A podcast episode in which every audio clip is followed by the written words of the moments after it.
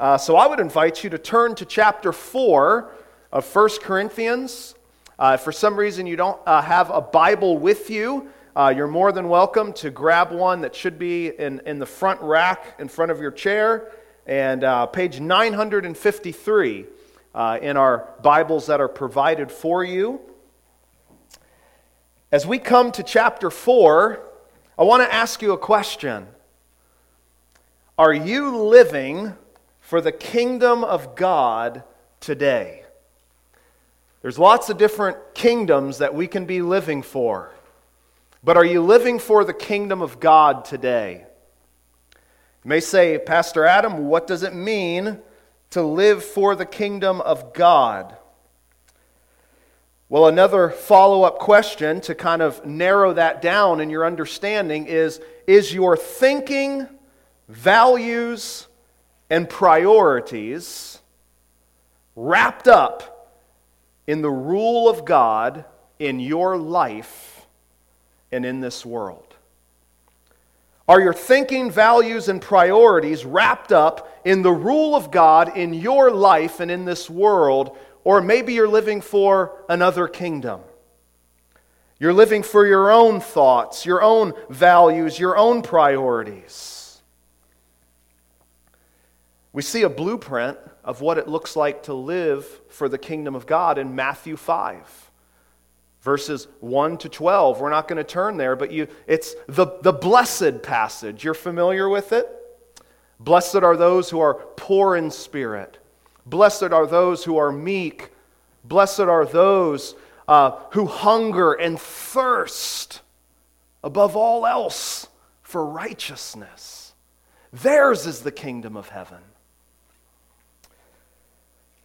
We see the exact opposite of that description when it comes to the priorities and the values of the church at Corinth. See, rather than seeking God, the church at Corinth were seeking uh, the enticements and the prestige of this world. They were seeking to model the ways of the world in the assembly of the local church. They'd forgotten what their true identity and, and where their true sense of, of worth was found. That's one of the reasons we see at the end of even chapter 3, again, by way of review. Paul says in verse 21 So let no one boast in men.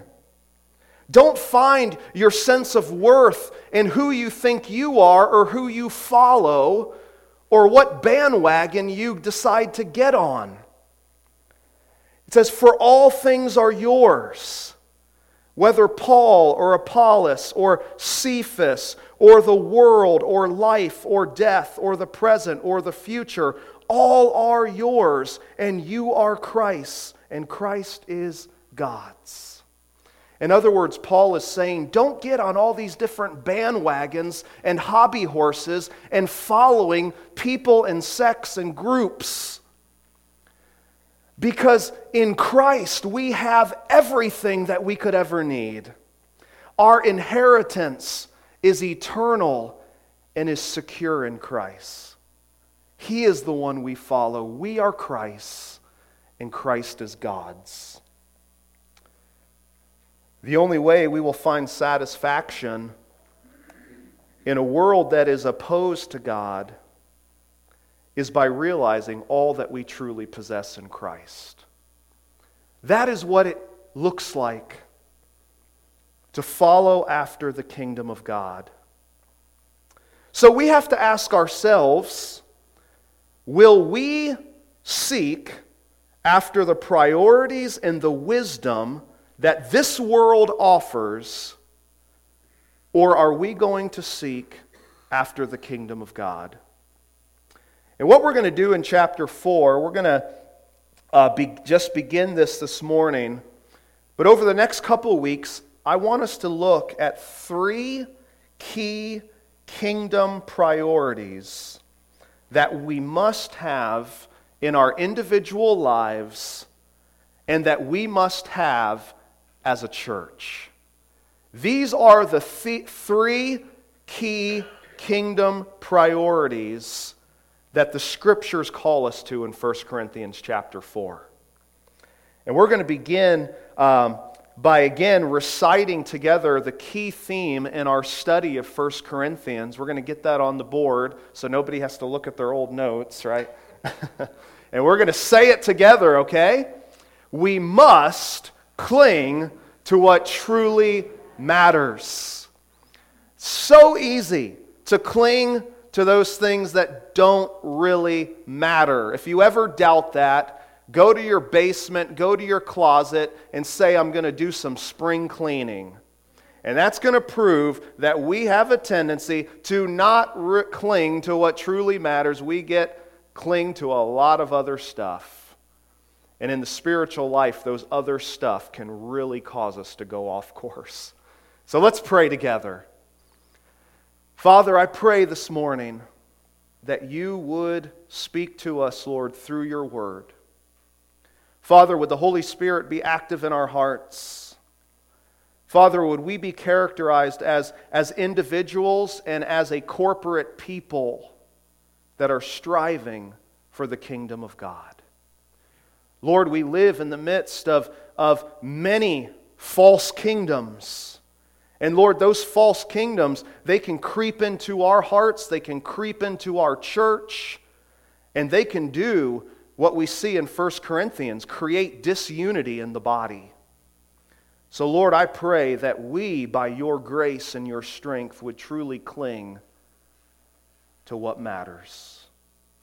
Would we be a people characterized by your kingdom? In Jesus' name, amen. Priority number one, kingdom priority number one is faithful stewardship. We see this in verses 1 to 5 of 1 Corinthians 4.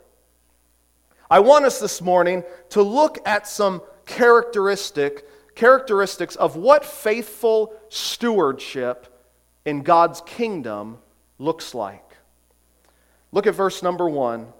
Paul says, "This is how one should regard us as servants of Christ and stewards of the mysteries of God. Moreover, it is required of stewards that they be found faithful. If we're going to be faithful stewards in God's service, if we're going to be faithful stewards for the kingdom of God, looking at what is to come, not simply what is now, it's going to require faithful stewardship. And verses 1 to 2 show us that a steward recognizes his or her call. How many of you at your job have people working under you? Anyone? Okay, we see a few sheepish hands. A good employee, uh, employee recognizes why they were hired, right? There is a recognition and an acceptance and an eagerness to follow in the calling that they have been given. So it is in God's kingdom. Verse 1, Paul gives himself as an example. Paul recognizes who he is. He says, This is how you should regard us. Now, remember the context of, of 1 Corinthians that there's a lot of different opinions going on regarding Paul. Some like him, some don't. Some, some think that, that other, others are, are, are they're worthy of being followed, and some are holding on to Apollos, and some are holding on to Peter, and, and it's, it's a mess. But Paul says this is how one should regard us as servants of Christ, stewards of the mercies of God. You see, Paul is not saying this is how you should regard myself, and he doesn't even include just himself.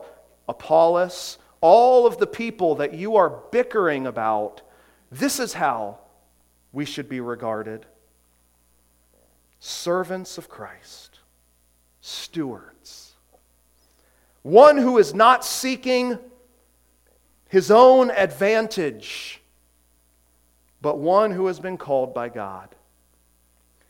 You see, if we are going to be faithful stewards and servants, we have to realize who we are a servant and a steward to. It's not to self. It's not to, as we will see in a little bit, to others. It is to Christ. Just look at that first phrase there servants of Christ. What he's saying here is Jesus is their Lord and Master. When you look back at chapter 3 and, and you look at verse five, uh, 4, um, you see the division. It says, When one says, I follow Paul, and another, I follow Apollos, are you not being merely human or fleshly? And then look at verse 5. What then is Apollos? What is Paul? And he answers it Servants, through whom you believed, as the Lord assigned to each. He says, We are simply servants of God. And God has assigned fruit to each of us. We are simply called to faithfulness. You see, they were servants of Christ, and then it says in verse 1 they were stewards. That word stewards has the idea of a household manager. That when a, a, master would go away on a trip, he would place a household manager in, in charge of, of the outworking of the responsibilities of the house.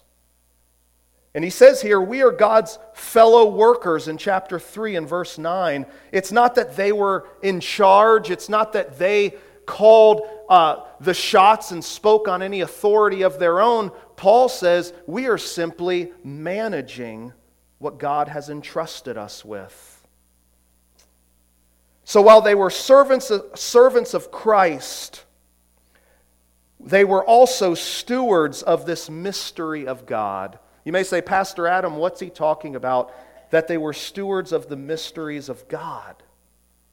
Well, if you look at chapter 2 and verse 1, Paul says, When I came to you, brothers, I did not come proclaiming to you the testimony of God with lofty speech or wisdom. And then verse 7 But we impart a secret and hidden wisdom of God, which God decreed before the ages for our glory. Verse 9 explains that what no eye has seen, nor ear heard, nor the heart of man imagined, what God has prepared for those who love him. The mysteries of God that Paul, Apollos, Cephas, or Peter, uh, what they were all entrusted with was the mystery of God that formerly it was not known, but God has now revealed that a crucified Messiah was raised and that true wisdom can only be found in Jesus. He is the one we are to give our lives for, uh, to and live our lives for. It is only in Christ. So a steward recognizes his or her call. Paul says, Don't lift me up on a pedestal. I don't want. I am not even for the group in the Corinth church that is holding me up. No, because I'm simply a servant. I'm a steward of the message of the gospel. That is not my place to be lifted up or to be pulled down. Are you recognizing this morning who you are? What you are called to be? Of course, we would not put ourselves in the same category as Paul. Not that he was a super Christian, but Paul was an apostle. He was called to first deliver the message of the gospel. That was a, a brand new message. And while we are not apostles, we are servants and stewards of Christ. Are you living in light of your calling this morning? Have you gotten a little off track, following distractions? But there's a second characteristic of a steward that recognizes his or her call. Not only do they recognize themselves, the part God has given them to play, A faithful steward understands what is required of him. Paul says it is required of stewards that they be found faithful. Think of all of the, the parables that Jesus said about the, the, the, the, the master that went on a journey and he placed his stewards, his household managers, in charge uh, of different things. And, and, and, he calls them to faithfulness. And some were faithful, they, they reaped um, and were given rewards, some triple, some double, um, uh, some more, some less. less. But as the, the manager comes back, he says, Well done, good and faithful servant. See, Paul understands what is required of him. Now, here's the danger that we face living in a broken world as broken people, living in, in imperfect churches, and ministering in imperfect churches. We tend to struggle with role reversals. Whether it's in life, whether it's uh, uh, individually, corporately, we tend to struggle with role reversals. We tend to, to sometimes forget that we answer to God. And God requires faithfulness. That we are not a steward, ultimately, as we will see, ultimately to any one individual. I like what one person says. He says this The Corinthians must not think that ministers are responsible to no one. They are responsible before God for their work and must fulfill the task given to them. There is an accountability and, and, and pastorally, I will say that what a responsibility it is that, but by the grace of God, uh, you, you would shudder under the weight of knowing the stewardship from God for the people, the church placed under your care. But of course, we know, as Paul says, it is God who works in me both to will and to do of his good pleasure. But there is a stewardship. There's a stewardship among the church leadership, whether, whether uh, full time or lay leadership, that there is an answer to God for how the church is served and protected and ministered to. Paul understands what is required of him. As Christians, whether pastors, spiritual leaders on an elder or deacon board, or Christians, we are all stewards of God and will give an account to Him. We will not be standing next to anyone else as we give an account. And lest you shudder under the seriousness of that, write down 1 Thessalonians 5:24. Faithful is he who calls you, who will surely do it.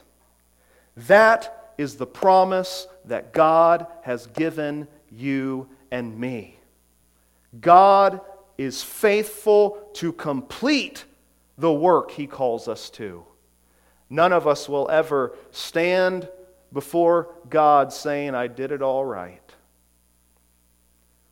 But what we will say is that Christ was for me and he was working through me.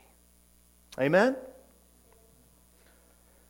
A faithful steward recognizes his or her call.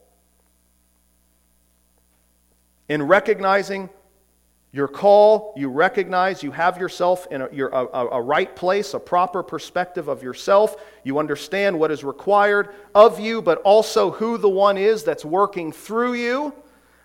Second characteristic of a faithful steward is a steward not only recognizes his or her call, a steward ultimately answers to one person. Following up on what I just said in verse 2.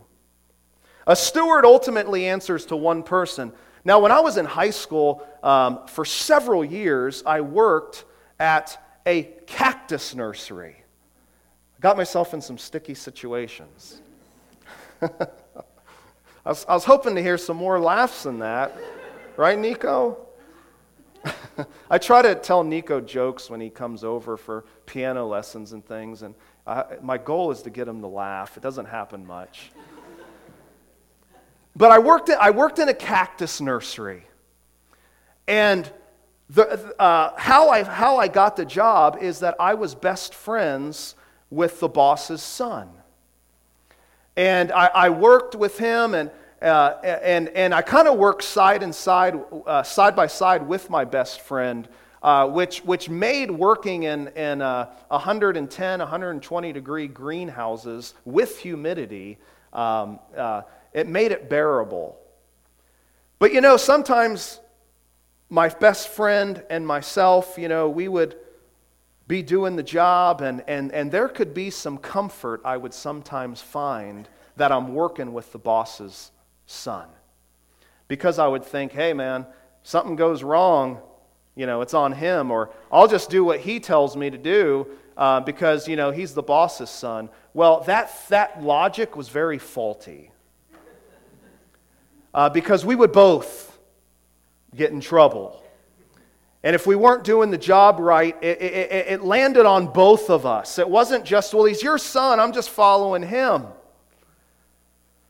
I didn't give an answer to myself, or I didn't give an answer based on working with the boss's son. It was an answer for myself. And I answered to the boss, not the boss's son. Well, a steward ultimately answers to one person. Look at what it says in verse 3. But with me, it is a very small thing that I should be judged by you or by any human court. First of all, what we see Paul saying is he is explaining the shortcoming of the evaluation of other people. Again, it is not that there is no accountability in Paul's life. It is not that we are all we're called to be accountable to one another. In the multitude of counselors, there is safety. Uh, we are to walk together as a church body um, so that because there is safety. But ultimately, we answer to God. And that's why Paul says, But with me it is a very small thing that I should be judged by you or by any human court.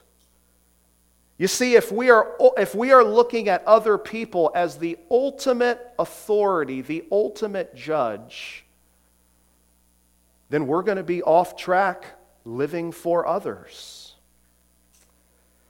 We see here Paul mentions here first to be judged by you. He's talking about the judgment of others. Again, this is not a you can't judge me attitude or, you can't say anything against me because who are you? No, eh, that's not the attitude Paul has. That would be the same pride the church in Corinth had.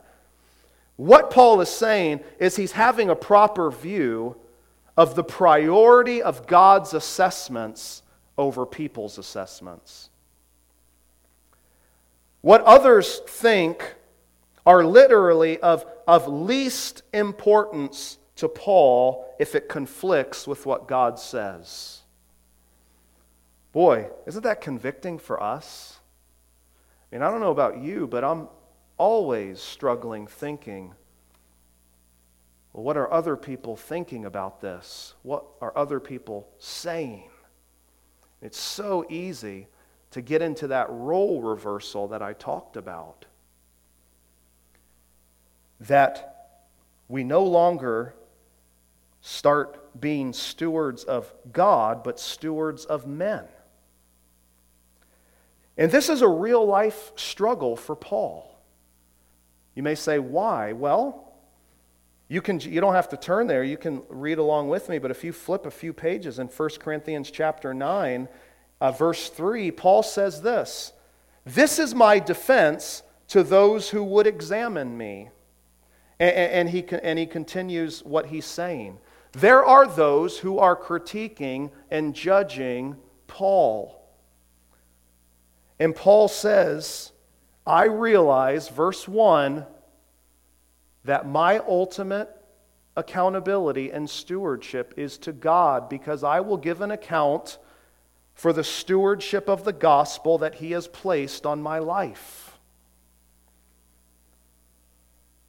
And then he also says, judged by you or by any human court. So again, you get the idea of a courtroom. And, and, and literally, the Greek reads, um, uh, human court reads human day. It's the, it's the same idea. Have you ever heard someone say um, they're being falsely accused of something, and maybe it's in the legal uh, realm, and they say, I'm going to have my day in court? In other words, I'm going to be able to prove myself in my day in court against these faulty accusations. But Paul doesn't even say that. Paul doesn't say anything regarding the human realm. Why? Because he knows that God has the final verdict. Maybe you're a teenager today and you're living all about and thinking all about what are my fellow classmates thinking about me? They know I'm different. They know I'm not doing all the other things that, that, that others are doing. Listen, have peace with that. Because they are not the judge and jury.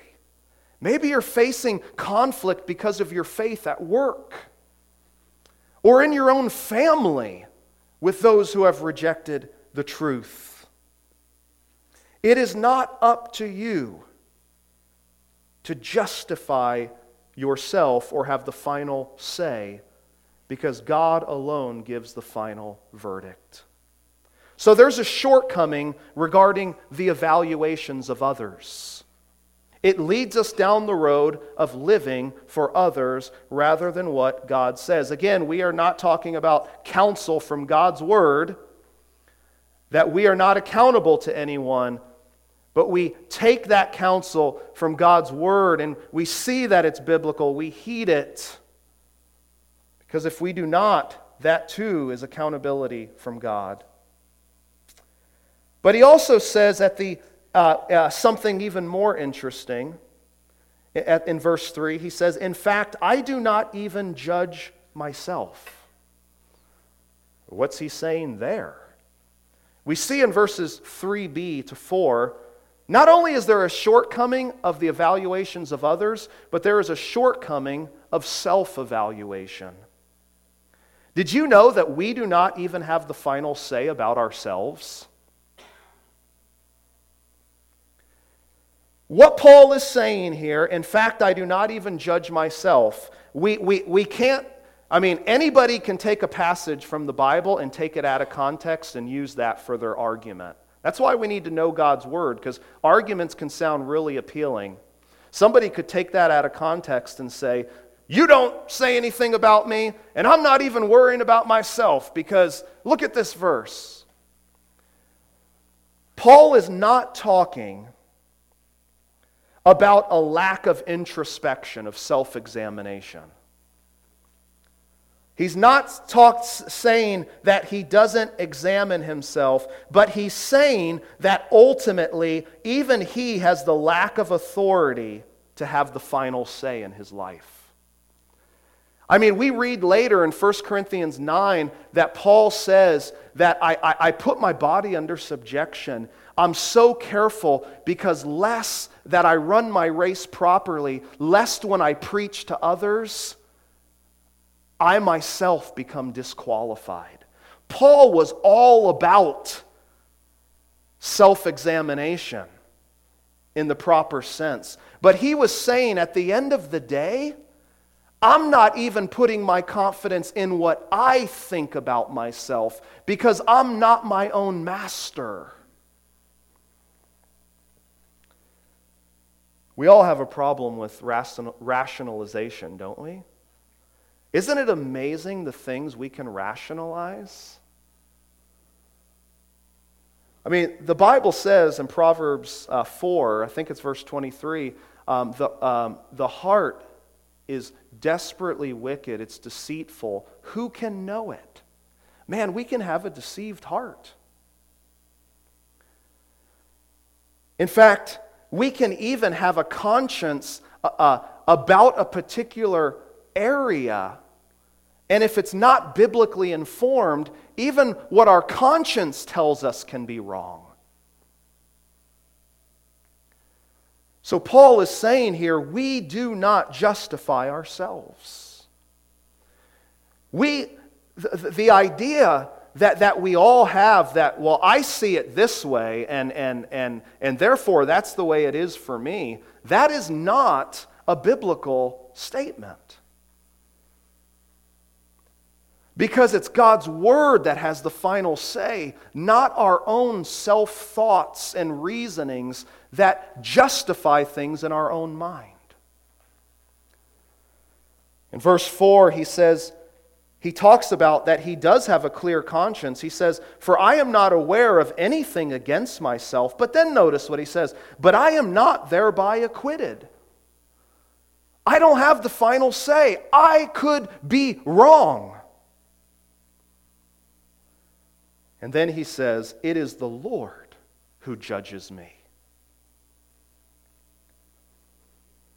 How slow we must be in our thinking to be sure that it is biblical. It is God who has the final say. And where does God reveal his mind? It is through his word.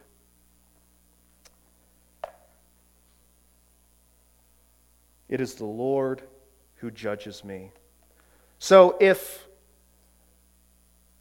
there is a shortcoming of the evaluation of others, if there is a shortcoming of self evaluation, what is a proper evaluation? And that's the phrase I just read at the end of verse 4 It is the Lord who judges me. It's interesting, this is already the sixth time the word judge is used in 1 Corinthians, and it's the third time it's used just in verses 3 to 4. Why is that? Because the Corinthian church was placing all sorts of verdicts and judgments about who Paul was, who Apollos was, who Cephas was, uh, whether they were really, uh, th- th- some claimed even piously, I follow Christ. And there were all sorts of judgments being made. Uh, there, there were judgments as to what it meant to truly be walking in wisdom. God says, It is the Lord who is the ultimate judge. So, so what's our conclusion here? What, what, what do we conclude about this? Verse 5 says, Therefore, do not pronounce judgment before the time. What he's saying here is that judgment will happen at the right time. Continues in verse 5 before the do not pronounce judgment before the right time before the Lord comes, who will bring to light the things now hidden in darkness, and will disclose the purposes of the heart. Then each one will receive his commendation from God. In other words, judgment will happen at the right time, ultimate judgment at Christ's return, by the right judge. It will be Jesus who will bring to light things hidden in darkness to close the purposes of the heart, and it will be with the final say. Then each one will receive his commendation from God or receive his praise from God. In other words, what he is saying here is not that there is not to be decisions and spiritual uh, uh, decisions that, that leaders, that, that a church makes. Uh, Pastor Dennis is going to talk in chapter 5 about a, uh, uh, a, church decision that had to be made. Paul's not saying that, that there are no decisions that are made, but what he is saying is that if we are placing decisions and judgments on the wrong basis, then we are in trouble because a judge is coming and he has the final say. And as we, we looked in chapter 3, there were leaders in the church, and some of those leaders were believers, and, but they weren't building on the gospel. And Paul says their works will be burned away, even though they will be saved, though as through fire. But then he also said there are individuals that are seeking to destroy the temple of God. And that is not acceptable. It says God will destroy them. Then we see the church at odds. And this is where we need to take into account that God is the ultimate judge. So, priority number one, kingdom priority number one, is that we as individuals and we as the church must be faithful stewards, and as a church, faithful in our stewardship.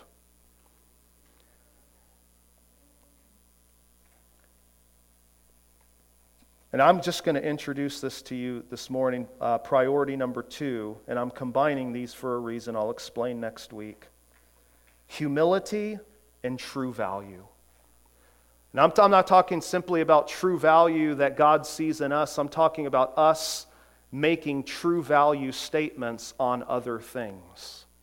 Humility and true value. I want to finish up Paul's thought here in verses 6 to 7 Paul gives us a wake up call to humility. How are we to respond to what we've just read? Well, here's the application we are to have a wake up call to humility. Paul uses himself and Apollos as direct application in verse 6. It seems in the church in Corinth that, yes, um, there was a following for Cephas uh, or Peter um, but it seems that the main source of division was between Paul and Apollos because Paul mentions Apollos the most. And he gives a direct application in verse 6. He says, I have applied all these things to myself and Apollos for your benefit, brothers, that you may learn by us not to go beyond what is written, that none of you be puffed up in favor of one against another. You see, Paul's attitude is to be our attitude that he is seeking to apply the truth of God's word, not simply to others, but to himself. And he's doing this for the benefit of the church. He's saying, For your benefit, I'm using myself and Apollos as examples. Follow us that you don't go beyond what is written. You see, our attitudes are to be guided by Scripture, not simply our own thinking. When, when, when, when you make a decision, is it guided by God's Word? Or do you simply think within your own wisdom and logic?